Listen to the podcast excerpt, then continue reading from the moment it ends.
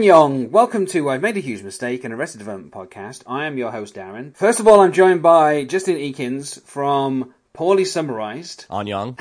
and I'm also joined by uh, Jonathan Frederick, uh, who was previously guested on um, The Cast Next Door. Is that correct? Yes, sir. And today we're going to be covering episode 16 of season 2, which is Meet the Veals. Uh, it was broadcast on the 3rd of April 2005. It was written by Barbie Adler and Richard Rosenstock, both of whom I've talked about in great detail before, because they have written a number of episodes at this particular point. And it's directed by Joe Russo, who of course with his brother directed the pilot, and they've both directed a number of episodes um, since then. Uh, yes, the title "Meet the Veals" is spelt uh, M E E T, and obviously veal is a type of meat. So M E A T. the yes, so the the episode uh, has a pun in the title, like a number, like uh, uh, alter egos and um, peer pressure. They both did a similar thing. Hmm, Yeah, that's right. And I'm going to read you the summary as I found it on IMDb, and it goes as follows. Michael thinks that George Michael has set the bar too low with his dating standards, so he sets up a meeting between Anne's ultra conservative parents and his family, hoping that would break them up. But the plan backfires when Michael realizes Anne's family is just as screwed up as his. I don't think that's really completely accurate because I don't think the Veals are that screwed up, Right. and I don't think they're that conservative. And that's not really why the plan Um, backfired. It backfired because his family didn't. His family failed to disappoint him by failing to disappoint him. I think more important is the idea that uh, it's the anniversary of George and Lucille's marriage. Um, so I guess from this episode we, we get the, the date of when they got together, but we're never told how many years they've been together. Uh, though I think when we see Michael's birth certificate, it turns out he was born in 65, I think. Um, so I'm assuming, uh, you know, as this as this episode was set in 2005, maybe they're and maybe they were together before they had Gob. Although again, in season three, there's an implication that Lucille kind of tricked George Senior by getting pregnant, um, and Gob's a couple of years older than Michael. So I don't know. Maybe they've been married since a, since about 63 ish, somewhere around there. So this is kind of their, their 42nd anniversary or something like that. Very impressive. Your your knowledge of this ba- of this uh, of the of the canon is uh, encyclopedic. I mean, I'm just guessing here at the maths. Uh, yeah, so I mean, I, guess if if we say it's like uh, probably their 45th anniversary, maybe somewhere around there. Uh, yeah, so you know, the main the main story is about um, Oscar holding an anniversary party for Lucille, despite the fact that George, to the knowledge of Lucille and Oscar, is no longer in like in the country or nearby. Um, uh, they're, they're, this episode is actually quite interesting because up until this point, Tobias and Michael know that George Senior is in the attic, and then, um, you know, Lindsay saw George Senior when she was whacked out on Xanatab um, or Timasil, one of those many supplements. Um, consult your doctor. Um, so she's seen him, but she doesn't realize that he's in the attic. Uh, obviously, you know, Maeby and and George Michael don't know he's in, in the attic because of the kind of ruse that, that they played where they had and they pretended that George Senior had escaped from the attic. Um, and obviously, this is when Gob finds out that he's in the attic. And in the next episode, Kitty will turn up and kidnap George Senior from the attic. Um, so it's interesting how few people over this season actually realize that George Senior's in the attic. Uh, you know, um, although in the cutscene, the narrator says that Tobias and Mrs. Featherbottom know. so he, he talks about them as if they're two distinct personalities, which I quite like. Even the narrator is playing along with the gag. Um, which Mrs. Featherbottom only started a couple of episodes before this, and basically by the next episode it will be over. Yeah, in my mind, I remembered Mrs. Featherbottom being a longer running joke, uh, but we get very, very quickly from the debut of Mrs. Featherbottom to peak Mrs. Featherbottom, which is, I, I think, when she jumps off the, the from the second floor and, and smashes the uh, the table. That's kind of where where she, where Mrs. Featherbottom jumps the shark, so to speak. Yeah. It's yeah, it's a very quick storyline. The plan apparently with the four episodes that were cut from this season, because obviously, you know, episode sixteen, we're only two episodes away from the season finale already. the the plan was to have Mrs. Featherbottom be the storyline that ran for at least the majority of those four episodes. So it would have really, Oh, really? yeah, it would have been around for like six or seven episodes. It would have been the whole of Tobias's kind of story for the back half of the season. and obviously with the episodes being cut, they just they just kind of just put it this very quick story into like three or four episodes. Um, and interestingly, of course, when we get to the finale, Tobias mentions that he's been Michael's assistant, and he gets really angry, and he says like he develops an eating disorder. And again, that would have been like a the, the, Mrs. Featherbottom stuff would have run parallel with him being Michael's assistant. That was one of the stories that they they basically had to cut down. I don't know. I feel like compressing the Mrs. Featherbottom story into just uh, four episodes or whatever uh, sort of makes it more even more ridiculous, and, and I think sells the joke in a way even more. Yeah, um, but before we get into the story um, proper, uh, I'm going to ask both of you when you first came to Arrest Development. I'm going to start with uh, Jonathan. Um, did you? I mean, you're you're you're a younger person, so yeah. I don't know if you would have been able to watch it when it was on the air. Um, so when did you come to it? Uh, well, I I'm actually very very new to the show. Um, I was only I wasn't even 12 years old when this episode came out. Uh, my pop culture interests were in the realm of Star Wars and Spider-Man, so this wasn't really up my wheelhouse, but once I, once I started seeing some of the various jokes appear on social media, um, I got into the show, I think a year ago. Um, I actually haven't finished it yet. I've only been through the first two seasons, so. That is that is crazy. So we're actually spoiling stuff here from season three. A little bit, yeah, uh... but it's fine. Jonathan is rich with unwatched yeah, yeah. Uh, in a way, I'm jealous of you. So, I mean, yeah, that's I mean that's crazy. So you've actually you finished season two, I'm assuming. Yeah. Okay, that is great. I don't think I don't think we've had anyone on so far who hasn't got to the end of the show. Um, you might be the first. Uh, that's kind of crazy. Yay! Um, so, uh, Darren, what's your favorite season? Uh, have you said this on the show before?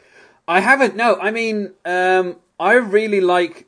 I mean, my favorite kind of run of the episodes is the start of season three, with the whole stuff with Mister F, like that. That oh, and, oh, yeah. and all the stuff with Charlize Theron. That little run because it's on one. It's on one DVD as well if you have the DVDs, mm. that first half of season three is basically like a three-hour like film because it just all runs like on one DVD. So if I ever if I ever get like feel like watching Arrested Development, I'll just stick the first half of season three on and just watch all of the stuff with with Charlize Theron. That's like my favorite little run. But I think the back half of season three is a lot weaker.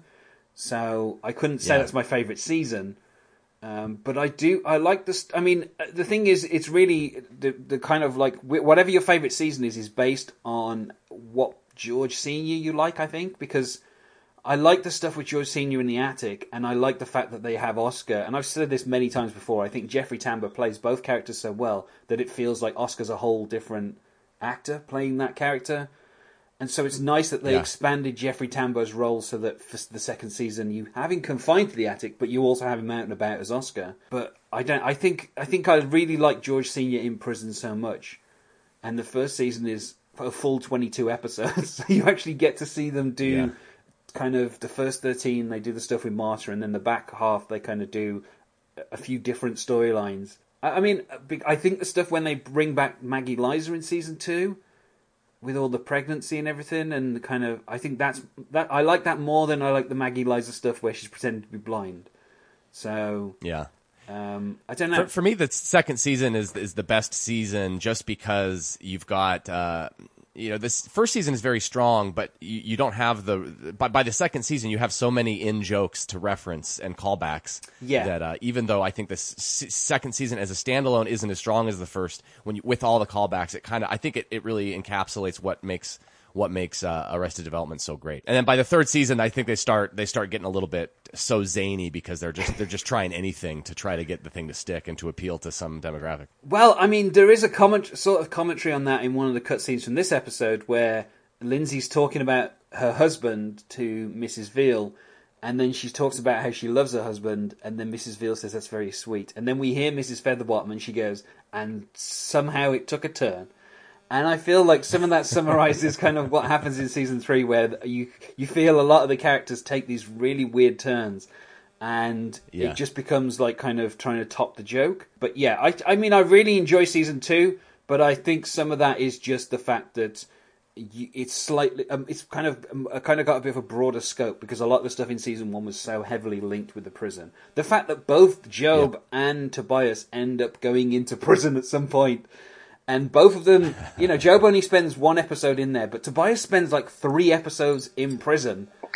Like and nobody noticed he's got he's gone. That's the thing as well. So i like season one but um i mean i should ask justin when did you come to the show did you watch it when it was first airing or Uh, so I should, I guess I should have been. Um, I was in college during Arrested Development, uh, the the whole run of it, and uh, we had we had a television, but it wasn't connected to anything. We would just watch DVDs on it, and so like we would binge watch uh, Twenty Four, for example, on DVD. Uh, we we actually broke into uh, some friends' apartments because they had the DVDs, and we watched like a cliffhanger episode, and then they um, took the DVDs away, and we, we were we needed to see the next episode, so we we, we broke in. We couldn't find them, um, but uh, yeah, so we were just we were the type the type that binge watched DVDs, and so I, I went to a, a friend of mine. Uh, we were hanging out, and he's like, "You've got you've got to watch this," and he was insistent. He sat me down and forced me to watch.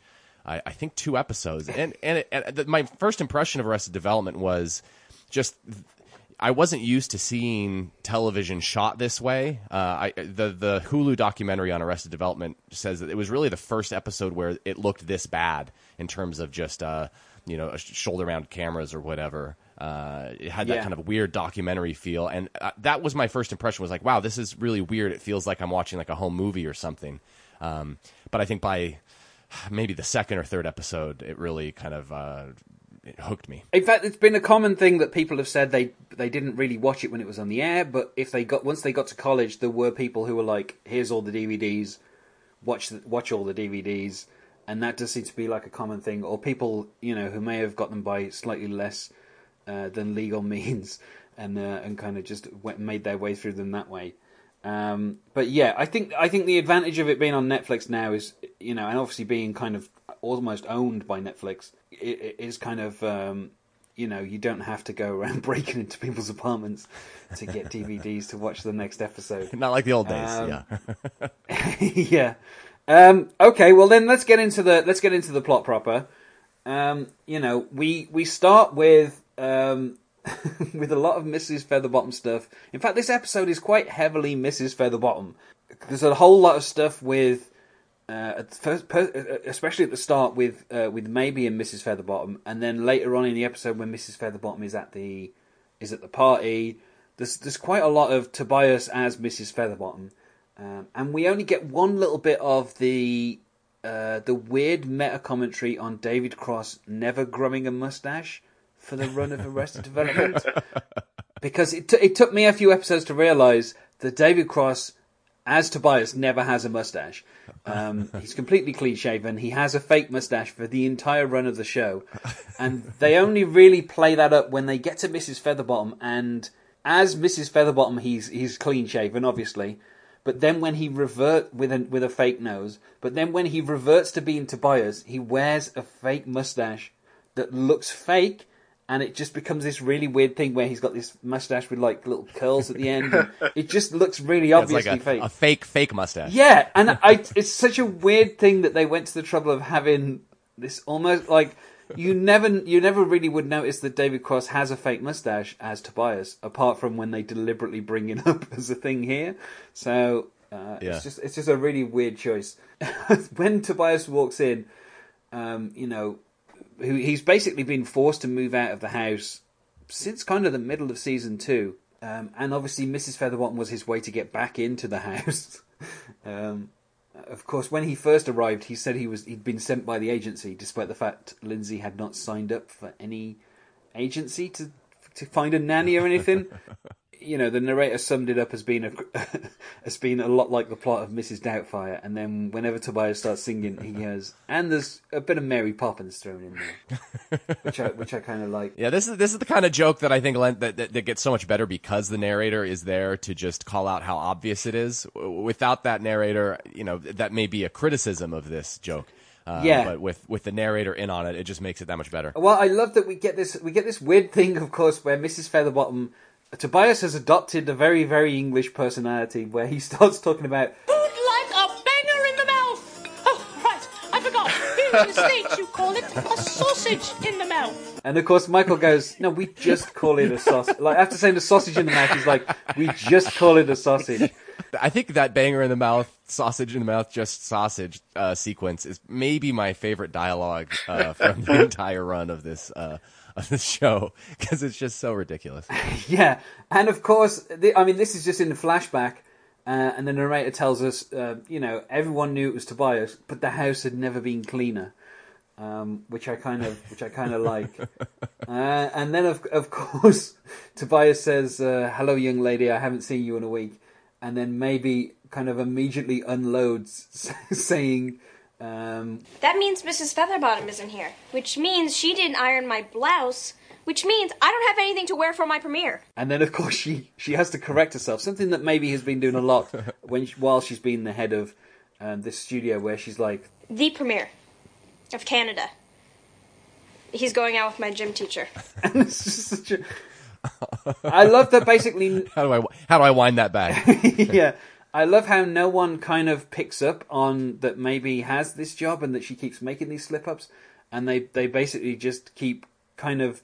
She keeps correcting herself, but it's not like anyone's like, "What's going on with Maeby?" like nobody cares at all. this is where we get introduced to Simon uh, Helberg as uh, Jeff the Reader. Currently, he is uh, one of the highest paid actors on American television um, on The Big Bang Theory, um, but here he's just a very small role, and um, he, he he basically has been doing Maeby's homework. Is is is what his role is.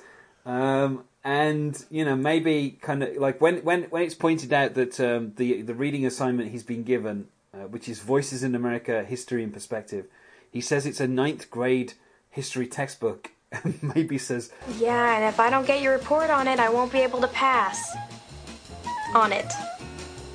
Because I have a feeling it's a piece of.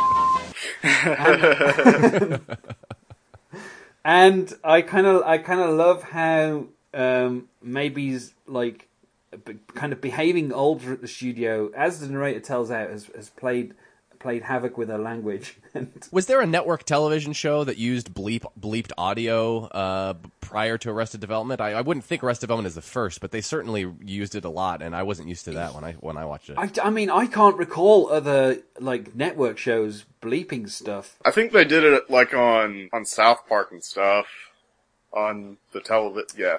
Yeah, but, but South Park was cable though. Oh yeah, yeah, Yeah, that's true. and, and in many ways, uh, Arrested Development was was a cable show that just happened to trick a network into airing it on network because the appeal wasn't. You know, you look at you brought up Big Bang Theory. That the jokes are so so much more obvious and so much uh, such a bigger bigger audience that it, it works on network television. Something like Arrested Development, just I mean the the, the fatal flaw was that it was so it appealed so much to this niche group um, that I guess DVR'd and, and watched things on DVD and didn't watch network television. That it's amazing that they even got it on the network. But they they're all all sorts of gags that they pull are the kind of stuff and, and the kind of off color jokes, for example, that Tobias tells the banger in the mouth. even that stuff you just didn't see on network television. I think it's interesting actually that they lean so heavily on bleeping stuff because there are TV shows.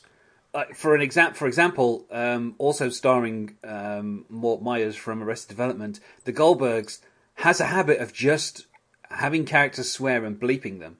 Like so often on The Goldbergs, like um, I can't remember the actress who plays the mother, uh, Beverly, but she she will just swear and they they just bleep her and they blur her mouth and it's just something that they just do. And I I can't recall shows doing it before Arrested Development. I'm sure someone probably could think of an example. Um, but I do remember kind of like in the like late nineties when there was all the fuss about NYPD Blue, like swearing. Yeah. And they they like they literally had it in the last three minutes of the show that was on at ten o'clock, so it was like just before eleven o'clock, and that was as close as they got to anything. This of course baffles me because over here, as soon as you get past nine o'clock, all TV just goes. They just do whatever they want. So you know, once we get past the watershed over here, uh, you can do whatever you like. So having a show bleeped is just so odd. Um, but yeah, Yeah, you guys over in Europe, you'll you'll you have hard porn, hard, hardcore pornography on after nine, just on the airwaves. yeah, I understand. all the time, just non-stop. It's penises as far as the eye can see.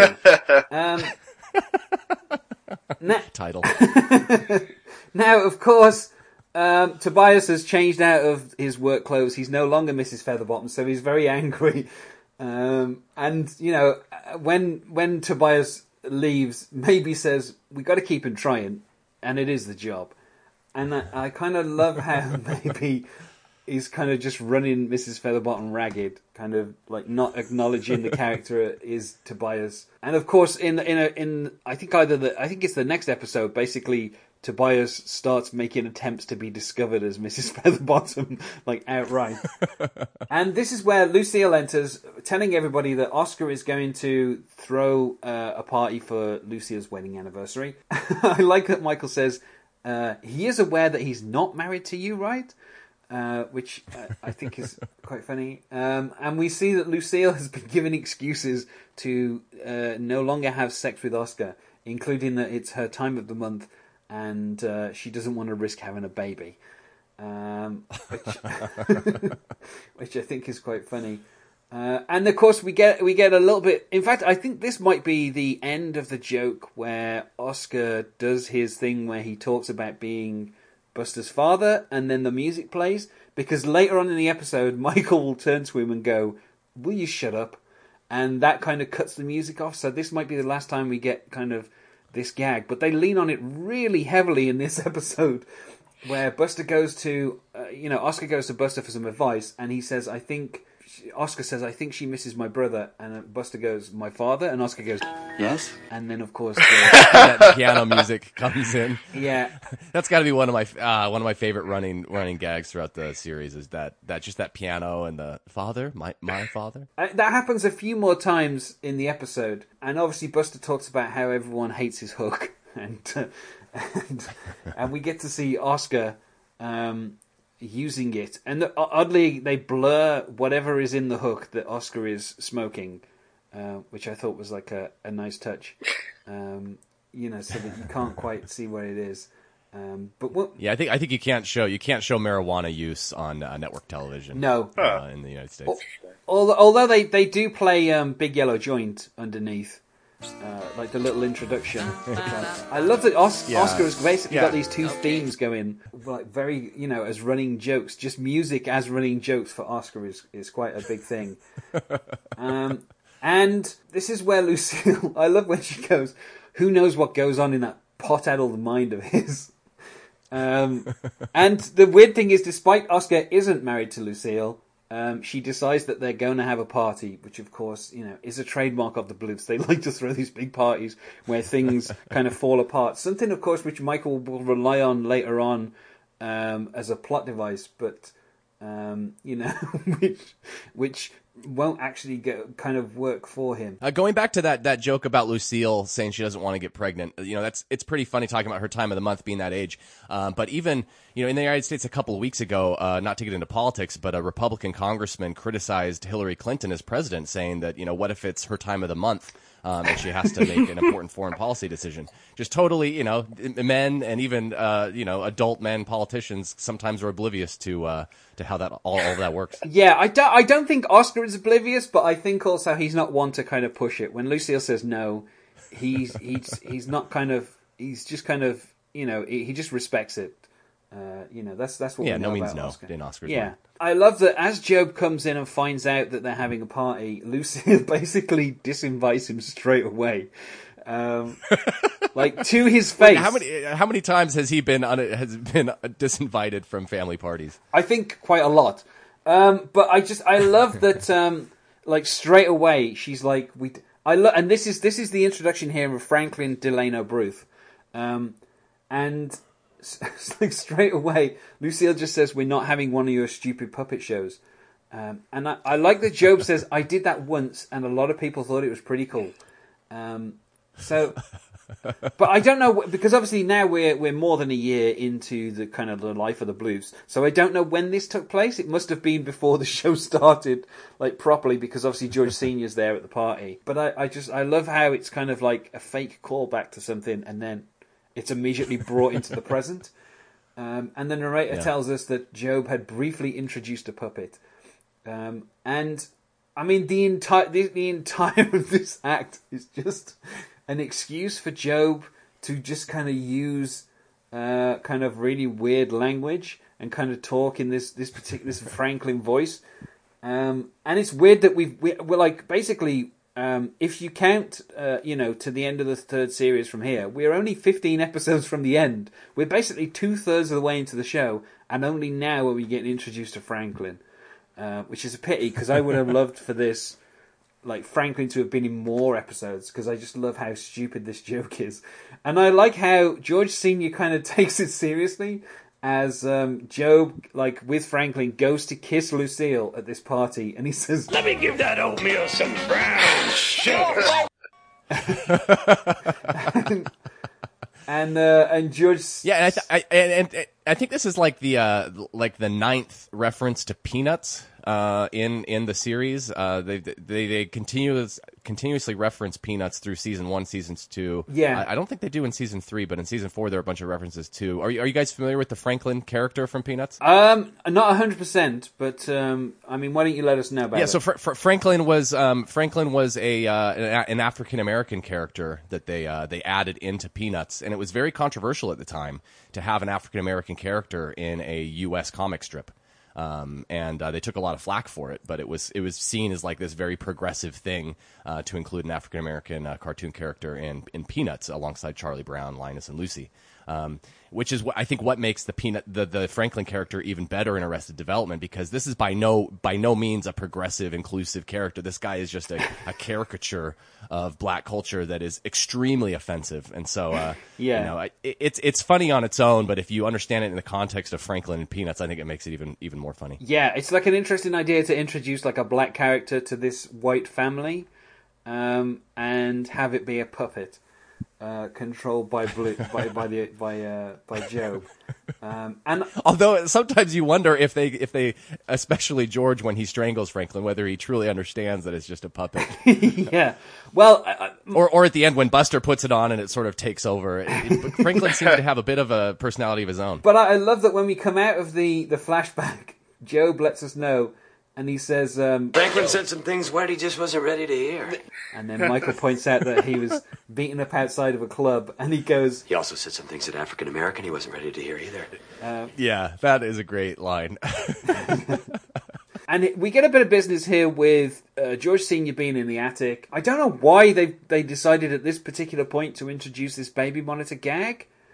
Um, because George Senior's been able to hear everything that's happened up to now, quite- like okay, like there's been meetings that they've Just the held, vents? yeah, just through the vents. So Yeah. I don't know why they introduced this idea here of the baby monitor, um, but I guess it's an excuse for Lindsay to misunderstand the intentions of uh, of George Michael once again, uh, as she did earlier in the in the show where. Um, with Miss Bailey, where she seemed to imply that she wanted to have sex with uh, George Michael. now, uh, this is where we, we find out from Lucille that uh, she, you know, she once got um, a teddy bear with a camera in to see if anyone was getting serious with Buster, which straight away that is problematic. Like the idea that Lucille installed a hidden camera in Buster's room to basically watch him have sex with women.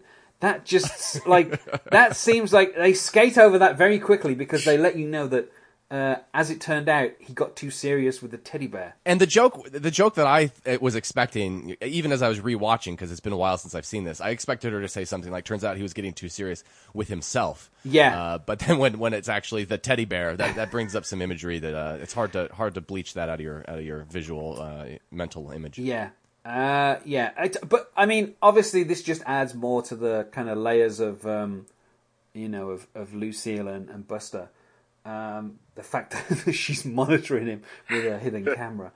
Um, and then, of course, this is where George Michael finds out that there's a party, and he asks if Franklin's going to be there. And George Gob says, "See that, Mike? Kids love Franklin." And George Michael says, I just don't want him to point at my cracker ass in front of Anne. And I love, I love that Gob at this point seems to be the only member of the Bluths family who remembers who Anne is, because he says, Imagine what he'd say about her. That's a line. That's a line that you miss, I think, sometimes on the first watch because you're you're you're laughing so much at the first joke about the cracker ass, and you miss the the follow up. Imagine what he'd say about her. so that, in fact, that kind of hints at a future storyline from season three. Gob gets a new girlfriend. Um, the fact that Gob is the only one who seems to be able to picture what Anne looks like in his mind. Um, and also already seems to have some insults ready via Franklin before uh, they even get to the party. And of course, we find out here that um, you know Lindsay uh, has been at, has been talking with George Michael. Um, he wants to get pre-engaged to Anne, and there's a whole lot of jokes in this about pre-engagement and stuff like that. And Have you guys is pre-engagement a thing anywhere? Have you ever heard of any anybody being pre-engaged? uh, I mean, I haven't. Jonathan, is it a big thing? Is it a big thing in Georgia? Uh, no, not that, not that I know of. Not in my circle. I mean, I will say I have uh, I have um, relatives uh, where they uh, you know very conservative uh, religious upbringing, and uh, they were caught fooling around with like the neighbor kid, and and the the reaction from the mother was, oh, let's let's marry these kids off, so at least they're not uh, living in sin. Um, and this was when they were you know 16 years old, so uh, you know I, I'm I'm certainly familiar with the culture of early marriages to prevent uh, fornication or what have you, but uh, pre-engagement, no, that's that's not a thing that I've.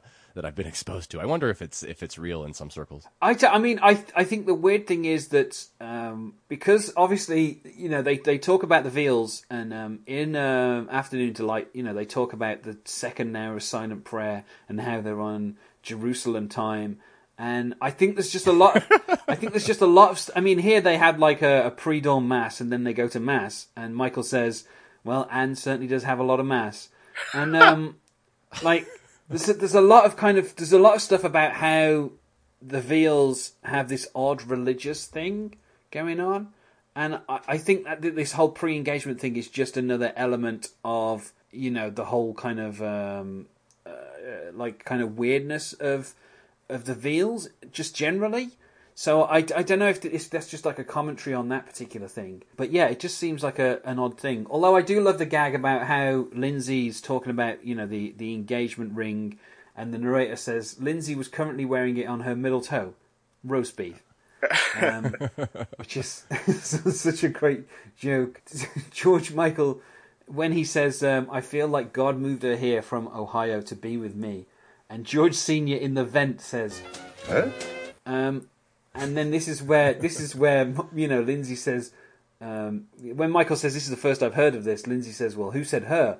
Um, Michael goes. Michael covers it by going Me. That was that was me. But um, her. And so, so already we've had two people say her about Anne. There, there will be more. And in fact, in the in the cutscene um, that kind of comes around this time, where uh, well, actually, it might be a little bit later, but where Gob goes up to the attic, and George Senior says he wants to get with get back with his wife. Gob goes her about Lucille. So this is one of the kind of heavier episodes where they keep that- using her as a as a joke. Is that the first non-Anne her uh, reference? No, the first non her a- reference was actually the very first time it was ever used when Michael talking about Steve Holt, he goes her. Um, because in the in the play, um, Tobias had um, had gender swapped the roles, um, and his his, conf- Oh, that's funny. his confusion wasn't about the same way it is with with Anne about kind of why anyone would be with him. It was just about the fact that he was referring to Steve Holt as a her. But yes. Now, of course, um, Mrs. Featherbottom returns with Maeby's blouse, and um, and of course, um, you know, saying that I haven't seen you in a week, and Michael says you tried to bur- put a banger in my mouth this morning, and and al- already we can already we can see that Mrs. Featherbottom is exhausted from the the kind of just the routine basically of trying to be Tobias and Mrs. Featherbottom. And I, I do kind of love David Cross's line reading where he's like, was it this morning? Oh, I'm sorry, I'm just so exhausted. and I just kind of I love how like this is such a stupid thing to be doing. And obviously, you know, there was kind of a, a touching moment in the first episode where uh, when Mrs. when kind of Maeby was basically saying to Mrs. Featherbottom, "Stop doing this." Um, but I like here how kind of the realness of how exhausting it would be to pretend to be your own housekeeper kind of comes through. And David Cross kind of And even the physical comedy, like uh, in one of the scenes where he, uh, Mrs. Featherbottom looks like she's running, walking out the door, but then at the last minute, uh, David Cross kind of takes a beeline to run upstairs, and and it's just so great because because he's Tobias is really trying to sell this thing. He's really working his ass off to try to make this. To, to, to maintain this illusion, Yeah. and nobody cares. Everybody knows, but he's still busting his balls. It's just great. Um, and I, I love how this is a joke that Arrested Development like really do re- very well. When Lindsay says, um, um, you know, if you say no, you're just gonna drive him right to her, and then Michael runs in and s- George Michael comes in and says, uh, "Hey, Dad, can you drive me to Anne's?" And I love his thing where he goes, Yes. and he he is literally gonna drive him right to Anne at that particular moment, and I just I kind of love it. I miss that. I miss that. He's like, I'll go wait in the car. Yeah, I did. I didn't realize that joke, and then he and he literally drives her to him. Yep. drives him to her. Yeah, it's and that that is actually one of the lines that appears on the DVD menu, So it cycles around endlessly, and um, that's one of the That's things great. that kind of that I see so many times where she just says you're going to drive him right to her, and that's what he does. And of course, um, you know this is this is when uh, Gob goes up to the attic, um, and I I love I love that George Senior plays this trick on Gob when he goes to get Franklin, he puts Franklin on his hand, and then George Senior goes, Get your loser hand out of my ass. and he does his own like version of the Franklin voice. And I love how Gob kind of just throws Franklin down and kind of jumps back as if he thinks Franklin has become like a real boy. It's like a, a really weird kind of like Pinocchio-ish type thing going on. Yeah, it's like it's like every cast member has their own Franklin inside them. Sort of like uh, later on we'll see with the chicken dance. Everyone has their own chicken dance. Uh, Yeah. I, I see. I see a parallel there. because obviously you know George Senior has been missing for most of this season uh, from a lot of the characters' lives. Um, he hasn't really had any chances to interact with Gob, apart from when they had the softball game, and he was, you know, the uh, he was the umpire. Um, apart from that, um, he really hasn't had any time to interact with Gob. So this is the first time that they're actually getting a scene together uh, all season, and that seems kind of crazy, um, you know, because like the last time they were together in any meaningful way was kind of like um, be- before the hearing when they were in prison. So it's almost a year in terms of like the the kind Oh, of that the, that is impressive. yeah, so it's it's it's amazing that they've managed to get so much stuff out of kind of George Senior being in the attic, and this is the first time that they've got kind of uh, Gob actually meeting up with um, George Senior. And like I said, a lot a lot of this was kind of a bit more extended and cut out. Most of what was cut out was actually George Senior explaining the entire plot of what was going to happen later on the episode. Where he was saying, "Go hire a limo, take me to this church. I'm going to go to a recommitment ceremony with Lucille." Like he was basically explaining the entire plot. So I understand why they cut it out. Um, but we did kind of lose the line where um, where he, he kind of pretended that Michael didn't know that this was going on. Well, apparently Mitch Hurwitz, and you, you may have talked about this on pre, on previous episodes of the show, but Mitch Hurwitz was famous for uh, being very late with the scripts. He was writing up until the last minute, Yeah. and then even after they would shoot. While they would shoot, he would be on set writing, changing, and then after they would shoot, he would be in the editor's room, basically rewriting the episode to make it more funny. Um, and then he would even rewrite new new lines of dialogue that the actors would have to then come and, and read in. you know, if the character's back was to the camera. Um, and so you could, I, I can just, you could make a whole, a whole season of, of cut, uh, clips from Arrested Development, uh, given how, how meticulous he was and just crafting every joke. Yeah. Every, every line of dialogue had to be funny. There have been a few times when I've noted that there's a lot of ADR in some episodes, particularly the episode with um, Gilligan. You know, like there's a lot of cut scenes where people's backs are to the camera, and you know it's on the back of people's heads, and there's a lot of ADR lines just put in later on that are funny. But it just becomes really obvious in season two that there's a lot more ADR stuff going on, a lot more ADR gags being put in. Um, and this this scene was a lot longer.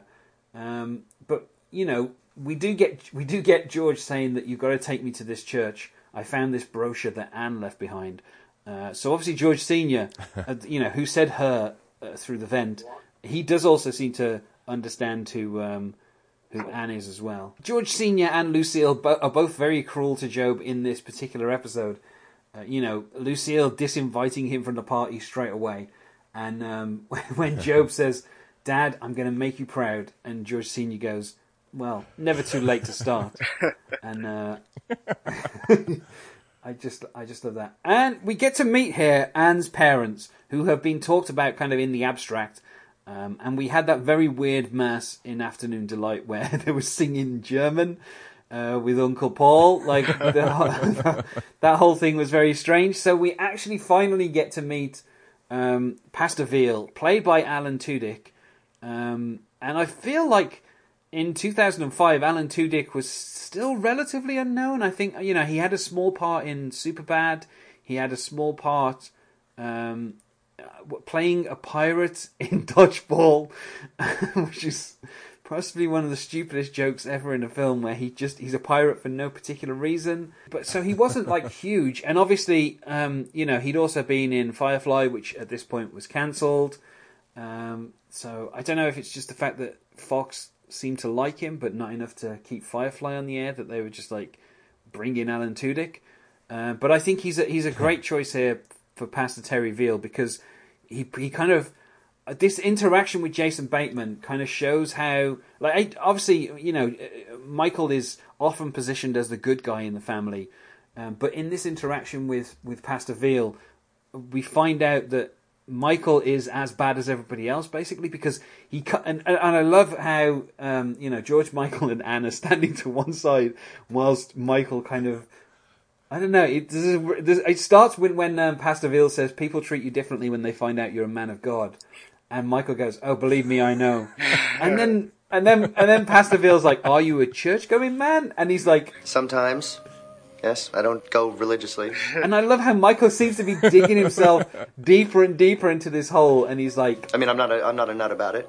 But Because there is no such thing as a nut when it comes to religion, Pastor. and I, I love how Pastor Veal is like, "Oh, I've met a few," and he's like, And, uh, I'm sure if you look a, a little bit closer, you'll find some very earnest people that are just doing their best. and e- with each line, he just gets so much deeper into the hole that it just takes George Michael going. What are you doing, Dad? you could see that that he he really want like he has a very genuine uh, desire to connect in an honest way with these people who he obviously thinks are are nuts. Um, but doesn't want to make it awkward, and in so doing, trying his very best to connect with them in a genuine way, he just makes it super awkward. To which uh, George Michael says, "What are you doing, Dad?" And he's like, "I don't know." And I love, I love how that kind of like pulls, he, it kind of pulls him out of this spiral. Um, in in season in season three, he, you know, um, I think Michael like classifies this as kind of like a, what his worst hello is what he says to one person, and I think this is probably his worst hello because it's just like so kind of tortured. Absolutely. Uh, and then, of course, we meet Ione Skye as uh, Mrs. Veal. That is how she's identified. Um, now, I- I mean, Ione Skye, um, she she was kind of I'm not I'm not going to say big in the eighties, but she appeared in a number of kind of like eighties films. Uh, in in particular, um, say anything. She's the she's the girl to which uh, John Cusack wants to say anything to. Um, and you know, uh, she's she's kind of uh, she's kind of best known for that, and also it, she was in um, River's Edge with um, with uh, River Phoenix.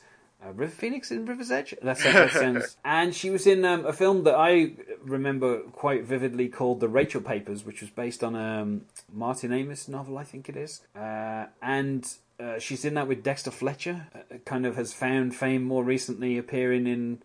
Uh, I mean, he was kind of like a child star, like she was as well. Um, uh, and of course, uh, you know, Ione Skye. She she had a relationship with Anthony Kiedis, and then she was married to Ad Rock from um, the Beastie Boys, and then she was married to uh, Ben Lee from uh, Evanescence, I think. But there's basically she's she's known for being married to a, a lot of different uh, magician uh, magicians musicians. Um, but yeah, so she kind of it's odd to see her here, like playing a mother, basically. Yeah, I, I think it's just a testament to the to the uh, the interest that all these different actors had in this show being successful. The you know the, the throwaway roles that they were willing to take on for you know just an episode or Yeah. two. Um, I, I think there was a lot of a lot of interest within the uh, the actor uh, c- community to to get involved and, and participate in this very unique uh, experience. Yeah, I- it's interesting as well, of course, that she's the daughter of uh, Donovan Leitch, the singer who taught uh, John Lennon how to do finger picking on a guitar. Oh, really? Yeah. Um, so she's she's she's kind of like half British, and obviously Alan Tudyk is also is British. So I think it's odd that they chose kind of like a, you know, like a kind of British-ish actors for the for the parents of Anne. And of course, uh, Michael, even though he's dug himself out of the hole with Pastor Veal, he can't help digging himself into another hole with Mrs. Veal when he remarks, you know, because obviously Ione Skye is, I mean, she's beautiful. Even now, she's approaching 50, she's beautiful. She was beautiful in the 80s, and she's beautiful in Arrested Development. She is beautiful, and obviously that is the joke that they play on when Michael says. Uh, Didn't didn't realize you could remarry. and then of course, my, and and then of course Michael's like, "Is this Anne's mother?" And she just says, "I'm Mrs. Veal," and he's like, uh, "I'm Sorry, I just I did not expect somebody so young. Uh, and the irony is, of course, that Alan Alan Tudyk and Ione Skye are almost exactly the same age. Um, so that joke kind of really works. And then, then of course, And Michael is just repeated. He's repeatedly, uh, you know, o- s- openly dis- discussing how ugly Anne is to her parents, and uh, mo- uh, you know, and then moments later realizing, no, I shouldn't be doing that because uh, that's offensive. But he, he continues to make that mistake throughout the episode. yeah. uh, But I, I love that when um, Mrs. Veal says, um, "You're going to say how Anne and I could be sisters," he goes, No, I'd never say that. which is such a, a solid joke. Um, and I love that the Veals are so they're so behind this pre-engagement. Like they see it as a good thing, uh, which is why I think it's probably meant to be like a commentary on their their like religious aspect rather than uh, you know like a common occurrence. Um, uh, but I, I just I just really like, and then of course uh, they want to celebrate by opening some um, sparkling apple cider, and then when Michael says no, because obviously he doesn't want to celebrate the pre-engagement, but they take this as they take they read this as he doesn't want the apple cider, he wants something stronger. And I love I love how um, Alan Tudyk says, "Oh, did did you want us to go down to the liquor store and get you some liquor?" Which is just Just because in, their mind, like there's sparkling apple cider, and then there's liquor Yeah. that you buy at the liquor store. Uh, but I, and I, I, I love that when Pastor Terry Veal says, um, "We got serious around his age," and Michael goes, "Well, who could blame you? You got to lock that down," uh, which again is such a such a great commentary. This is where Michael gets the idea to introduce the Veals, which of course forms the title of the episode. Um, you know, he wants to he wants to have the Veals meet his family. Um, and I like how the narrator basically tells us Michael's plan before Michael kind of thinks of it. And that's when Michael devised a new plan to win the Veal's disapproval. Uh, and then Michael's like, "You should meet my family. We're having an anniversary party." Which for for the viewers who've been who've been watching the this uh, disastrous family unfold over the past you know season and a half and change, uh, it's it's a it, you know it's a slam dunk. Like yes, they're going to be appalled at this terrible family. Yeah. um, which makes it so that much more funny that it doesn't immediately uh, pan out the way Michael hopes. We we get this. This is the first time that this joke will occur, but uh, in season three, there's an even better version of this very same joke, which is Michael calls up Gob. And he asks him to bring Franklin, and then Gob puts Franklin on the phone, and we finish it. We finish it with Michael going, um, No, no, no. I don't want to talk. Hey, Franklin. and I just, uh, I love that you know what Gob has done at the other end of this phone call. He's basically taken the phone and put it up to his hand. that Michael feels like, yeah, he feels compelled to to actually talk to the hand, even though no one is hearing. Yeah, and that and the thing is, like that that there's a there's an even better version of that joke in season three. Um, I'll save that for season three because it's such a great kind of joke. It's just this this recurring the recurring uh, theme that it, that it, that embodied is embodied in several different jokes. That this, the, these people are just pretty stupid. They don't really understand. they don't understand how marijuana works. They don't understand how puppets work. Yeah. they don't understand how the economy works. They're just totally out of touch in every way possible. Um, and here we find out that Mrs. Featherbottom has been employed to cater the event, um, and he, Mrs. Featherbottom is limping around, and the narrator lets us know that uh, Tobias had attempted an entrance he hoped would enchant his daughter, and then um, and then we see Mrs. Featherbottom basically take a dive off the, uh, the kind of landing area into the glass uh, table. Um, because Tobias doesn't understand that uh, umbrellas don't work the way that they work in Mary Poppins. I love this joke so much. Um, you know, because it happens before you even really realize it. Like, I don't, what, I don't know how to describe it. It, it just, it just happens so, it's just such a big moment. It's yeah, so it happens so fast and it catches you so off guard. Oh, we shan't be telling your mother this, shan't we? Yeah, you sit there. You sit there for a minute. You're like, "What did What did I just see? Was why, why did he jump off? He had an umbrella. What What is going on?" And it's all just in this quick, you know, scene that cuts back for just a second. Um, so much comedy in so little time. Yeah, and of course, you know, uh, Mrs. Featherbottom is limping around the party. One of the, this is kind of almost the start of things that will subdue the family because um, Lindsay is also quite subdued as well. Um, in a cutscene, um, which we briefly mentioned, where she kind of she realizes that her marriage has taken a turn, um, and uh, you know we end up with Joe being quite subdued due to the fact that people keep trying to strangle Franklin, which of course is his wrist, um, which I kind of, which I kind of love. Um, and then of course, this is where we get another of the uh, the Oscar father jokes, where he says, "Point out to your mother your father hasn't arrived yet." And of course, Buster says, just out loud, "So my father's not here." And then of course, Oscar says, Maybe he is. And there comes the piano music again. Yeah. Um, and I love that, that Michael is kind of encouraging um, people to kind of get more drunk when he says to George Michael, why don't you go top off your gangi? He says that uh, after Mom's second vodka and Buster's second juice box, they're going to forbid Anne from seeing my son, much less taking his ring, and I'm still the good guy. And Lindsay says, So the devout religious family, they're the bad guys? um, which, uh, which I. By the way, did we? Did you? Have you already addressed where where Gangi comes from? Do we know where Gangi comes from? Uh, what the name? Is name? that, is that, The is that a thing that people call their grandmas? Yeah, Gangi. I've never. Is that just com- is that just unique to Arrested Development, or I do mean- some families call it Grandma Gangi? I, d- I, th- I mean, I'm going to guess it's it, uh, it must come from somewhere in Mitch Hurwitz's family because a lot of the stuff from the show does. But I, d- I don't know. I'm, It's just such a it's such a strange. I mean, it sounds like gangling. It just it, it is kind of like a perfect name for for uh, Lucille Bluth. Yeah. because it's, kind of it's kind of like this sinister nickname for the grandma. I mean, you have Gangy and Pop Pop are their nicknames, so I mean that just seems to fit them basically. yeah, in, in retrospect, it really works. I just who came up with Gangi? I, d- I mean, I don't know. I, d- I can't I can't recall like any explanation ever being given, uh, but I have to assume it's just kind of like a. I mean, I don't want to bring up the, the Big Bang Theory again, um, but in that Sheldon's grandma is Meemaw, so.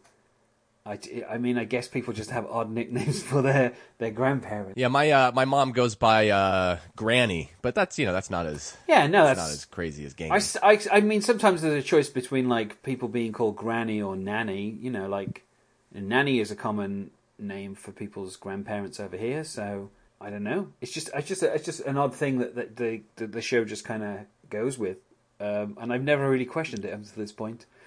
but we get we get a quick flashback to uh, Maeby. Uh, because Michael says says to Lindsay, "You'll understand once Maeby starts getting proposals," and the narrator tells us actually Maeby had given two that day, which I love. uh, and this whole kind of like marry me thing has been such a like such a well realized joke that they've kind of built it up to this point where, as a deflection, we now see the shortcoming, uh, and we get a very very brief bit of um, Mather Zickel, um, who plays an executive who's on screen for like five seconds. Uh, and I don't think Mather Zickel is like is kind of like a huge name. I'm going to guess a lot of people, as I say Mather Zickel over and over again now, uh, probably have no idea who I'm talking about. Uh, but to me, he's he's like very recognizable, and he's he's kind of like been in a lot of a lot of stuff that I've seen. He's been on quite a few sitcoms. Um, he, I think he was the groom in uh, Rachel Getting Married. Um, or he might be he might be the guy who actually. No, he's not the groom because the groom is the lead singer from um, that band. Uh, no, he's uh, he's the guy who who ends up um, uh, getting it on with uh, Anne Hathaway in uh, in Rachel Getting Married. Um, but he's also been in quite a number of um, shows. Um, in particular, um, he's done a lot of stuff with um, David Wain. Uh, he's been in Children's Hospital and, and Wainy Days. Uh, he was in some Reno 911 straight after being in this episode of, of Arrested Development. Um, and he, he most recently he was um, on Masters of Sex as the husband of uh, Johnson, not Masters, the other one. Um, so I mean, I know who he is, but I'm probably going to guess most people don't know who Mads Zickel is. But it just amused me seeing him for a few seconds here. Uh, you know, tell him, tell him maybe that she's got the handwriting of a 15 year old, and of course she says, "Marry me" to him. Uh, and then when Jeff the reader shows up and says that he's done with the coverage, can I bring it to you at Balboa Towers? We see Maeby with like um, two kind of like uh, pigtails in, um, and she's like on a razor scooter, and she's doing as much as she can, almost like Bart when he auditioned for Radioactive Man, and he does as much as he could to make himself look tall. Maybe he's doing as much as she possibly can to make herself look really young. Um, and this is where we, we get the uh, the gate guard Mario who says, um, you know, you you get a lot of uh, mail from the movie studio, and she says, I write a lot of letters to movie stars, and he say says, you seem a little old for that, and she says, Babysit me. Which is kind of that's one of my favorite kind of they did they do the marry me deflection so often and then they she kind of just you know shouts marry like babysit me it's such a fun kind of twist on it Yeah, and they just take these jokes to such to such absurd ends, like the idea that she would both be pretending to be really old in this job And- and simultaneously, or, or you know, alternating between pretending to be super old and super young. Yeah. uh, it's just it's just great. of course, she's not going to school at any of this particular time. She's just spending a lot of time, even though she's giving her school assignments to Jeff the reader. It doesn't seem like she's actually attending school that much. You know, the, the amount of work she'll go through to avoid doing any work at school is impressive. actually. yeah, um, and I I love that when Jeff says you know that Balboa T- Tower seems so old. I love when she goes, I'll send Dr. Epstein your compliments. which is such a lovely, kind of very specific thing to say, and then of course she goes, And may I add, marry me? To which, of course, Jeff says, okay, and Maeby realizes she might be in need of a new deflection. Which a lot of stuff that was cut out of the show involves the rest of the storyline for Jeff the reader, because I don't think we see him again in the rest of the episode after this particular point. But in the cutscenes, which run to three and a half minutes, uh, there's a, there's a good minute and a half of that, which is just about Jeff the reader pursuing Maeby.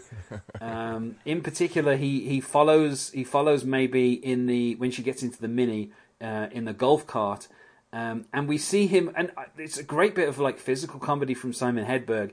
As the golf cart's battery dies, he gets out, he grabs the charger lead, and then he runs with it, trying to find somewhere to charge it. And then he runs so far, and then he's just basically at the length of the lead, and he just drops it and then just starts running. Um, and then there was a short piece cut out of on the next where he basically he just sitting on a bus all sweaty and he has to get a bus home to Los Angeles. And I- mean I understand why they cut the rest of that because I don't think the storyline about Jeff the reader is particularly needed in this episode. Uh, but they went they did a lot of stuff about this kind of taking this gag to its very limit uh, and they just kind of cut it off here and just stop it so they can kind of get back to the party um, and Yeah, of all the cutscenes, the Jeff the Jeff cutscenes, I I didn't think were particularly funny. Uh, you could see what they were trying to do, but it I, it didn't do much for me. I thought I thought some of the other cutscenes were were actually pretty pretty witty and uh, kind of sad they didn't make make the cut. Yeah. Um, and then, of course, when we get back to the party, um, you know, Mrs. Mrs. Veal is being introduced to people. The Veals have finally arrived after their uh, their two masses, um, and when Lucille Lucille says to Mrs. Veal, "Are you sure this isn't her sister?" Um, at the same time, What an awful thing to say. yeah, Michael says what an awful thing to say, while Mrs. Veal says what a lovely thing to say, and they say them over the top of each other, and it's so well timed. Yeah, you almost would miss it be, because because the dialogue is simultaneous. That's Yeah. one of those jokes that you might not catch until you watch it a second or third time. I love it. And of course, um, this is where Michael starts to go heavily on kind of talking the family down, where he points out that Dad escaped from prison. Did you not know that? He says to Mrs. Veal when she's eager to meet George Sr. So he's already kind of. This is where we see that George Sr. has been picked up by Gob and Franklin, and the the partition um, in the limo doesn't go all the way up or all the way down. So it's stuck halfway. Something that comes to play later on. Uh, and they get to the gate guard, uh, Mario, played by Mario Joyner, um, who I was surprised because I recognized him from something, but I didn't recognize him from this, which is um, he was in. He, he's kind of worked a lot with um, with Chris Rock, but he uh, he. He was in the film uh, Hanging with the Homeboys. He was one of the Homeboys. He's one of the, the four Homeboys on the cover, along with uh, Nestor Serrano and John Leguizamo and Dougie Doug. Um, and he also had he's done he did some voices for the uh, the Clerks TV series uh, before this, and he was in Pootie Tang, uh, and um, he was obviously in Everybody Hates Chris because he was uh, you know friends with uh, with Chris Rock. Um, and so it's just odd that he kind of just makes a very small appearance here. Um, obviously, you know, um, he he was he was um, about to kind of babysit maybe in the earlier scene, and here he he stops he stops the limo, and I I love that um, you know Gob immediately kind of caves um, when Mario says to him, "Is that Mister Bluth there?" Um, and obviously, Gob assumes that Mr. Bluth is his father because, you know, that is how the joke usually goes. And here, Franklin says, Hey, your daddy! How's it going, brother? and this is. Which is, if there's one character in the show that you do not want to interact with Franklin, it's the one black character in the show. And so everyone is just bracing themselves for, Yeah. for Gob getting in big trouble here. And I love that he kind of says, "Do you want to pop the trunk and roll down the windows, please?" And then he he waits like there's a. I love the cuts here because we cut from um, Gob's face to George Senior's face to Franklin's face, and when we stop on Franklin's face, it kind of pulls tighter and tighter on his eyes, as if there's going to be something in there. But I, I it's just such a it's such, such a great kind of like series of cuts. even the fact that even that even the fact that Franklin said something kind of offensive to the guard suggests that Gob isn't actually controlling Franklin because Gob is clearly he wants to downplay the situation. He doesn't want to draw attention to it, but Franklin somehow has a mind of his own. And then, of course, I love how Mario takes a few seconds and then goes. I'm just messing with you. Hey, Franklin, how you doing, little man? And I love that this guard is they're- so. as if they're friends. Yeah, I love how, how the guard is so into Franklin as a like as a character. Like he's he he seems to really like. He's the one guy who likes him. Yeah, it's, I I feel it feels to me like this is the guy that encouraged like Gob to keep Franklin in his act. Like the fact that he got this good reaction from the gate guard, probably on his way to that gig where he got beaten up. You know that that's um, Pastor Veal is delayed because he had a last minute vow renewal, something that was explained in the cut scene that was um, cut out. That it was, of course, George Senior, and then obviously, uh, you know, Gob is trying to figure out with um, George Senior. I think they're in the kitchen next door to where the party is actually happening, um, and obviously, you know, George is like, knock her out with ether and stuff her in this garment bag, and and then of course he says, anyone you any anyone sees you, do the same. And then this is as the, uh, the camera's tight on both George Senior and George Junior in this situation, and then it as it as he says that, it just turns a little bit and it puts Mrs. Featherbottom in frame. And this is where we get probably my favourite Mrs. Featherbottom moment, which is where Tobias goes, scared, I hum a little tune. Hum diddly hum dee doo. walks out, of the, he like runs out of the kitchen, um, and it's such a such a great moment because um, you know Tobias and Mrs. Featherbottom both already know that George Senior is in the attic, so they don't really have anything to fear because George George Senior wouldn't be that concerned of them telling anyone because obviously they haven't told anyone so far. Um, but I just, I- I just love, I love how quickly um, Mrs. Featherbottom exits the kitchen singing a song as if, as if this is a situation to be like a Mary Poppins type character. Yeah, it just shows it shows Tobias, uh, you know, it really is a method actor when it comes to Mrs. Featherbottom, which is a, is- it's a shame that his acting career really didn't take off, uh, given this raw talent that he has. Uh, this is where George says use his handkerchief, you know, to get the to knock her out with the ether, and then he says, um, again, this is a wonderful Franklin moment where. Uh, you know, Gob says he doesn't have a handkerchief, and he's like, "Well, put ether on the puppet's lips and have the puppet kiss her." And of course, Franklin says, I ain't kissing that old bitch. of course, George starts strangling Franklin, and Gob goes, "That's my wrist." But I love that as he's saying, "That's my wrist." Franklin goes, "Hey man, that's his neck," which is just such a weird. Franklin, like he's staining Gob also, as with Mrs. Featherbottom, he's staining character of of doing, uh, you know, Franklin's voice. Now, of course, this strangling uh, is the reason that Gob, uh, when he goes into the party, he has like a his wrist is like very sensitive, and that's kind of that that's the thing that kind of makes him kind of a bit downbeat, and um, and obviously he's you know he's left Franklin in the kitchen, so Franklin isn't even there to kind of make remarks. So once again, the family are being very kind of like you know Gob just says nice to meet you, and Mrs. Veal says what a lovely family, and Michael's like does it seem that way? um, and I just I, I, love how hard it is for him to get his family to kind of be terrible. Um, and then of course we get a little interaction here between uh, George Michael and um, Michael, where you know obviously Michael already knows about the whole pre-engagement thing. Um, and so when George Michael tells him about he's going to give her a, a pre-engagement ring, Michael kind of cuts him off and says ring before he gets a chance to say it. And uh, I like that Michael's like, wow, that catches me off guard, George Michael. Like when it... yeah, tries to tries yeah. to line that back. Um, and then of course he, he, as with the kind of the hello to Pastor Terry Veal, he goes into this really weird kind of like monologue where he tries to um, try to talk George George Michael out of it. Yeah, Michael Michael trying to speak religious just doesn't it doesn't quite work for yeah. him. Um, but I, I, love that we get a joke here. We get this is the first uh, first appearance I think of the um, the use of the words the mere fact. George Michael and Michael Cera delivers this so beautifully, where he's he's like um, you know uh, he goes maybe I should ask if she wants to get pre pre engaged. Uh, and, and, I love how he kind of trails off, going at another, and then, and then Michael goes, "The mere fact that you're laughing about marriage means that you're not ready. and then, of course, this is where uh, Lucille gets dragged into the kitchen by Gob, and this is this is where Gob brings out Lucille, and he. Uh, I like that Gob kind of switches like character mid-line where he says, uh, "I had an old friend who just wants to tell you."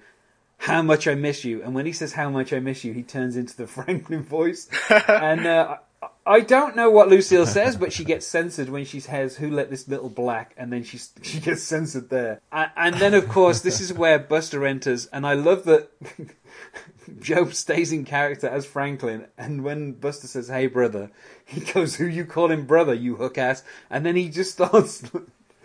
like I just, it, I just, I just love it. I love, I love how he kind of basically knocks out both Lucille and Buster with the ether um, and obviously, as Buster goes down screaming "mother," he uh, he sets off the rape horn.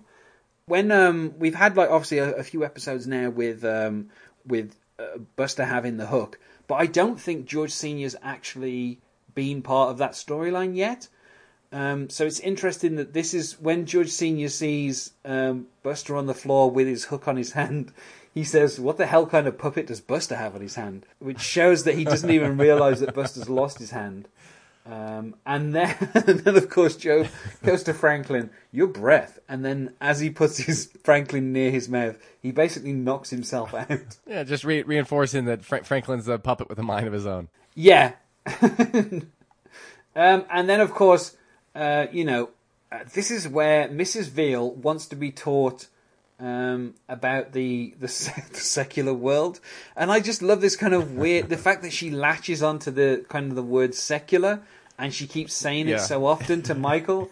It's such a weird thing. It's like while Michael says in the in the secular world, just the just the utterance of the word secular somehow turns her yeah.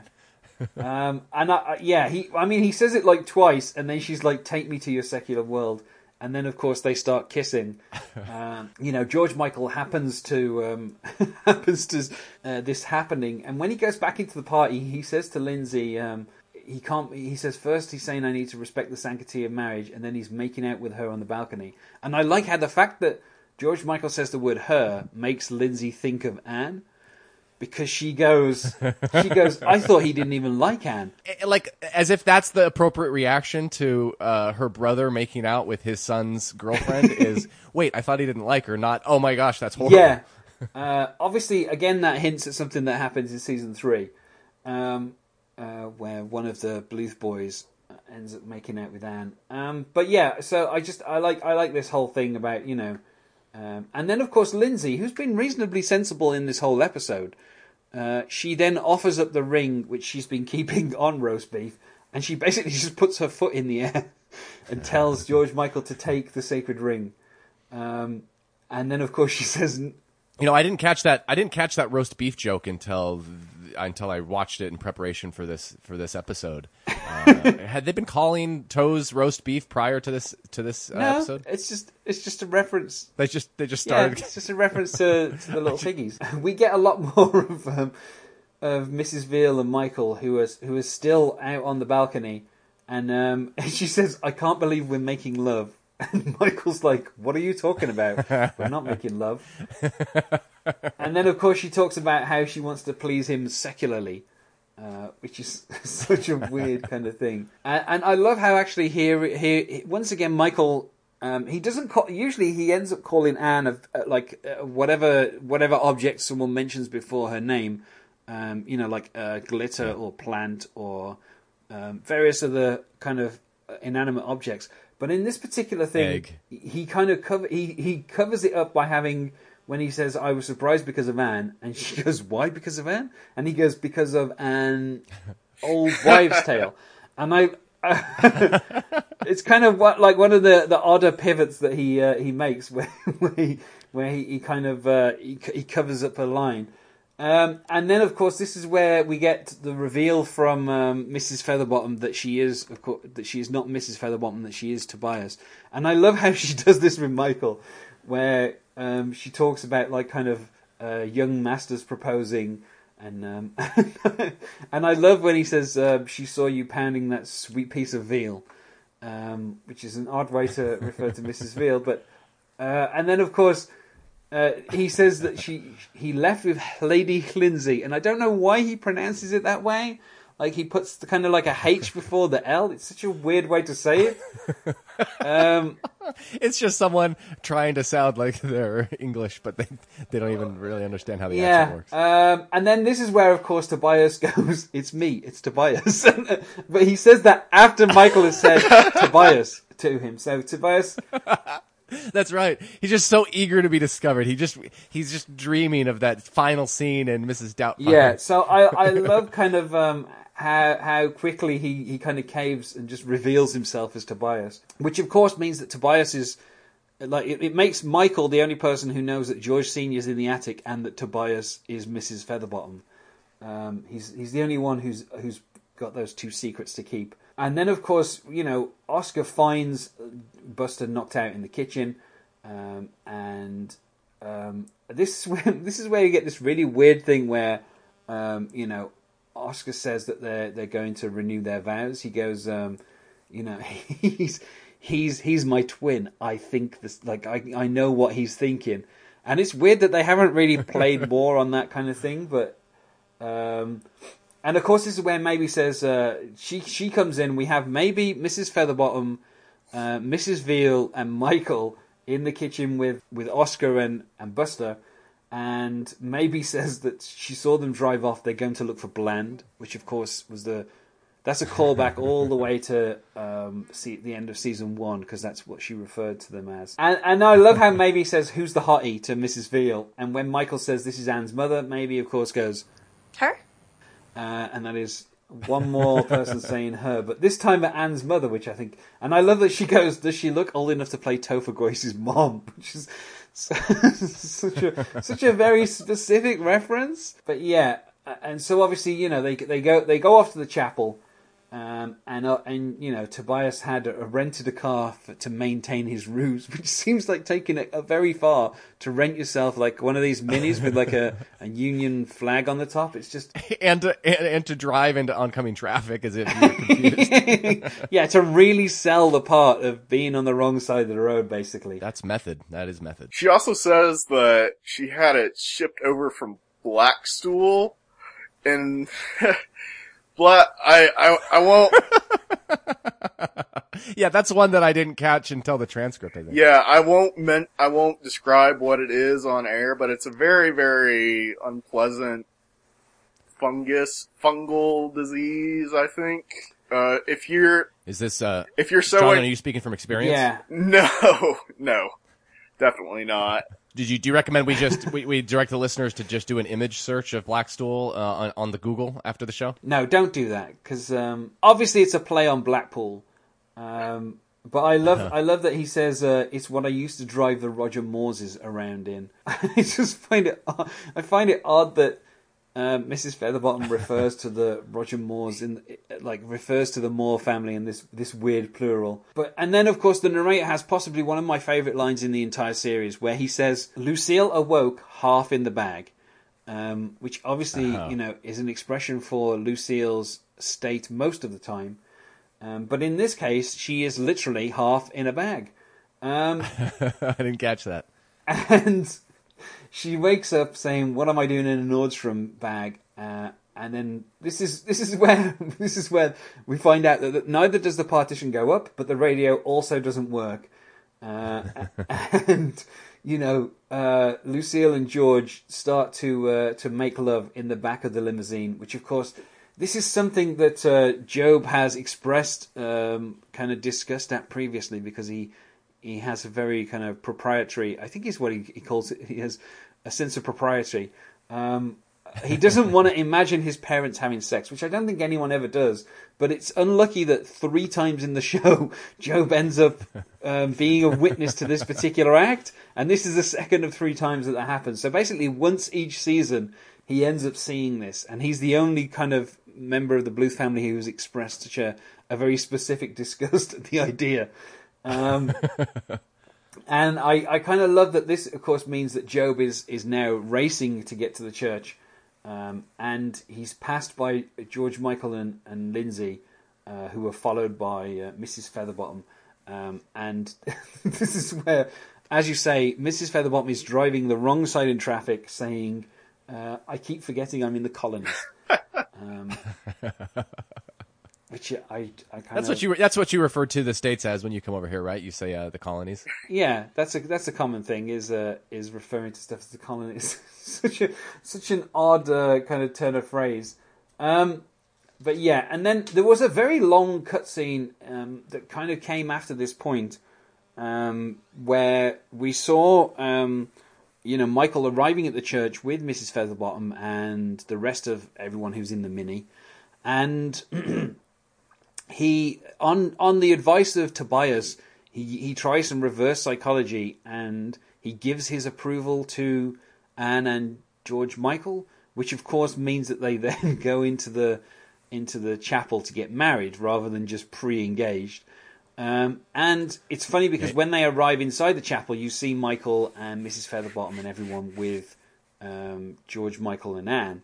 But obviously, you have kind of you don't really get to see how they, they come together as a group uh, when all the scenes are cut. But yeah, there's there's about a minute or so of stuff of them kind of meeting them and, and having a discussion. Um, and of course, inside the Church of the Good Shepherd, which it should be noted is the church bus that they, they have the church bus that took the uh, in staff infection took the staff to the island of Catalina. Pastor Terry Veal is officiating, and I love these kind of vows. And It was worth noting as well that George is wearing the uh, the bag like over himself as like a disguise. A, oh yeah, I was I was a little bit confused by that at first. Yeah, it's I was the like, why does he look like Darth Vader? like a cheap Darth Vader outfit. It's it's the it's the Nordstrom bag that he's now wearing, and I love how he says like his his um his his vows are um uh, to love and honor you your spirit and flesh. First the flesh. I will caress and tweak. I will nibble and bite. I will blow alternatingly hot and cool. And that phrase alternating hot and cool is something that will come back in season three. But I love that Anne is very excited about getting married on hearing these vows um, and May Whitman really sells Yeah, it. the recurring joke of the easily excited, uh, easily aroused religious woman. Yeah, man. but I, I love how much May Whitman sells the line where she's like, "I can't wait to get married," and then you know, George Michael kind of he he finds um, he finds Anne. Um, they they use the excuse. The narrator says Anne went to cool down, um, whereas it's obvious they're just covering it for like a, an editing thing here, where uh, George Michael then asks Anne to uh, to get pre-engaged, but which he says by saying, "I want to ask you, will you one day intend to marry me?" Um, and he and he asks for her to kind of get back to him before the uh, the real hard AP stuff kicks in. He says, which is kind of which is which is odd because this season I don't think we've really seen much of George Michael or Maeby at school. Like that was quite a big story in the first season, but in this season we've only really had like the, Yeah, somehow they just exist in this universe where you don't actually have to go to school. They've had they- like we've had like the immaculate election, and we you know we've had a few things set at school, but only very briefly. It hasn't really been a, a kind of school heavy season. And then of course this is where Anne says, "Let's get married," and uh, you know. Uh, and then, of course, when we get back inside, we find out that George is still going through his vows, and he says, "We'll always be here for you to rest your ankles upon my shoulders," uh, which paints a very specific picture of what would be happening between Lucille and George Senior. That her her uh, her ankles would be on his shoulders, um, and th- this is where, of course, you know, um, Michael shows up um, in the church, and then you know Oscar shows up, and then of course uh, they they they they get into a fight, which is so perfectly done because Yeah, this is where they pay off that joke about t- twins Thinking uh, alike. knowing what each other yeah, think. because they basically Yeah. don't get to hit each other at all. They, every single time they go to do a move, the other one mirrors it exactly. Uh, and I don't know who the double is for uh, Jeffrey Tambor, but he does a really good job of kind of matching him uh, here. Uh, and then, of course, um, you know, this is where uh, we where Pastor Veal finds out that Mrs. Veal kissed him on the balcony. I love that Michael calls back and says, um, She started kissing me. You really should lock that down. and then, of course, you know, uh, Pastor Veal starts fighting with Michael, um, and then the police are delayed because uh, they had cornered a kidnapping suspect. And this is—it's very rare that Arrested Development makes any kind of social commentary at all. Um, but in this particular case, you have Franklin, who is basically immobile on the hood of the limo, and the police are like, "Put your hands up, or we'll take it as a sign of aggression against us." And then the policeman says, Yeah. "They're not up. He's Yeah. aggressive." And they're basically attacking this puppet only because he's black, um,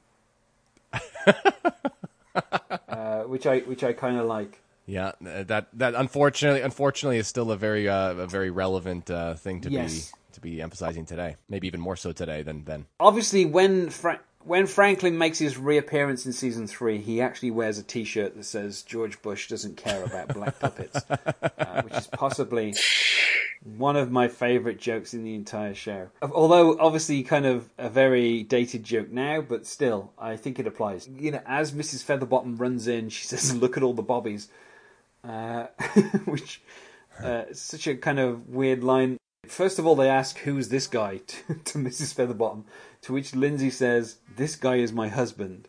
Uh, once again, asserting that she kind of, over season two, despite the fact that they've had an open marriage, uh, Lindsay and, and Tobias have seemed like they've got a lot closer to each other. Um, so I guess that's just like another sign of that. And then, of course, this is where Mrs. Veal once again says secular when she says that she fell under the spell of that horrible secular family. Uh, so, in a roundabout way, Michael's plan works, and of course, Michael says, "Could have used that horrible family stuff about a half hour ago." You know, Lucille is happy that Oscar fought for her, uh, and then um, you know he, he basically says that he, he broke his ankle, and of course, Lucille says, "Let's alternate hot and cool on that." and then, of course, you know George Michael he speaks with Anne. They kind of decide that they're not going to get married, um, and Michael says, kind of, I mean, this is one of the very few times when Michael is kind of being a good dad, and he says, you need to get to know each other better before you can be comfortable going all the way with it. Um, obviously, he's talking about marriage, and Anne misinterprets this, and she says, Sounds like your father just gave us permission to start doing it.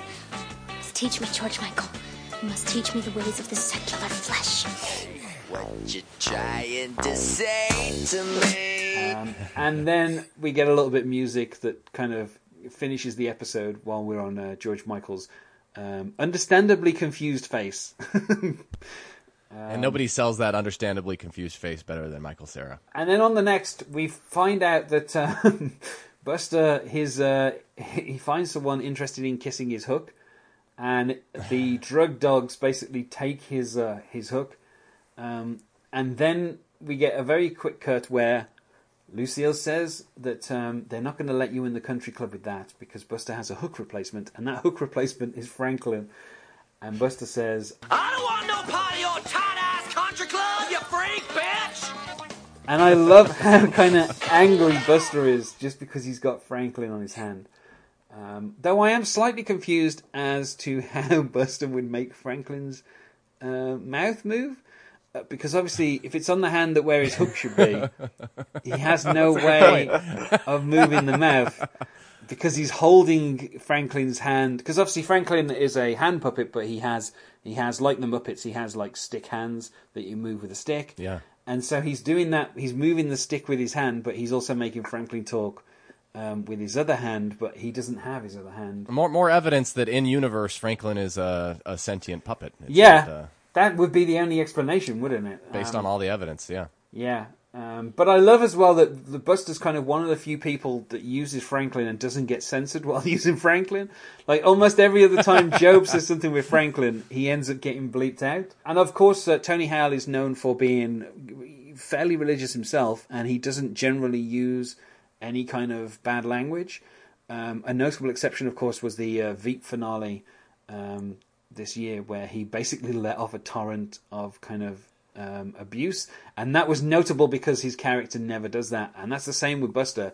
Um, in the show, he never swears, and when he gets bleeped out swearing, all he's doing is reciting the alphabet. oh, really? yeah. He he deploys his profanity tactically. uh, yeah, so the fact the fact that, that Tony Hale decided that using Franklin was the, the time to, um, to to say freak bitch, uh, I just love that.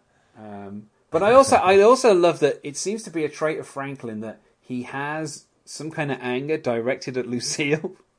Um, something that kind of comes out through the Bluth boys as they use Franklin is they all seem to hate Lucille. Um, although Franklin, obviously, you know, um, he enthusiastically gives her some brown sugar. but yeah, I just I love that I love that basically this is this episode kind of almost makes it seem like Franklin has been around as part of the family for you know forever. Yeah.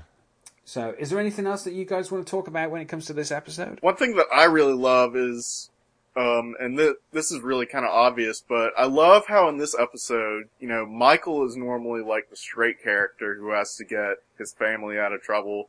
But in this one, he's, you know, along with his family, you know, he keeps digging himself into a much deeper hole, and that just really, uh, contributes to the really hilarious chaos that ensues in this episode. I don't. Did we, did we mention that the uh, script that Maeby is reading in one of the early scenes on this episode is uh, called Hot Mother, which is a callback to a prior episode where uh, they're Yeah. gonna break break uh, Buster out of um, Mother Mother Boy. Mother Boy 30, yeah. Operation Hot Mother. Yeah. Is it called just Hot Mother or Hot is it called Operation Hot Mother? Uh, I don't recall. I, I, I wrote it both ways in my notes. Uh, I feel like if we've covered everything, then it, this would be a good time to go to plugs. Uh, and I'm going to start with Jonathan first. Jonathan, do you have anything you wish to plug? You can follow me on Twitter if you feel so inclined. It's just at Jonathan Frederick, except the K at the end is missing. So, yeah. You can find a link to my blog where I write about movies sometimes, so. Uh, you can uh, subscribe to my podcast, uh, Poorly Summarized. Uh, I co-host it with uh, with a friend of mine, Michael Smith. Uh, ostensibly, we cover uh, trending stories on social media, but in reality, we mostly just make fun of Donald Trump and stupid memes and the stupid people that make them. Um, so it's a lot of fun. Great stuff. Well, thanks to both of you guys for joining me today. No problem. Thank you. Thanks for having us. On the next episode of I've Made a Huge Mistake, we are going to be on spring break again. Um, so if you observe that holiday, then you know take the day off to listen to that episode. If you're not orthodox, then you might just have to take a sick day or something to cover it. uh, it's the return of Kitty, um, and we we are then you know into the the final episode of season two, which you know to me comes four episodes too early because really I would have liked twenty two more episodes um, rather than just 18 for the second season. So uh, join us next time. Uh, otherwise, goodbye. Bye. Bye.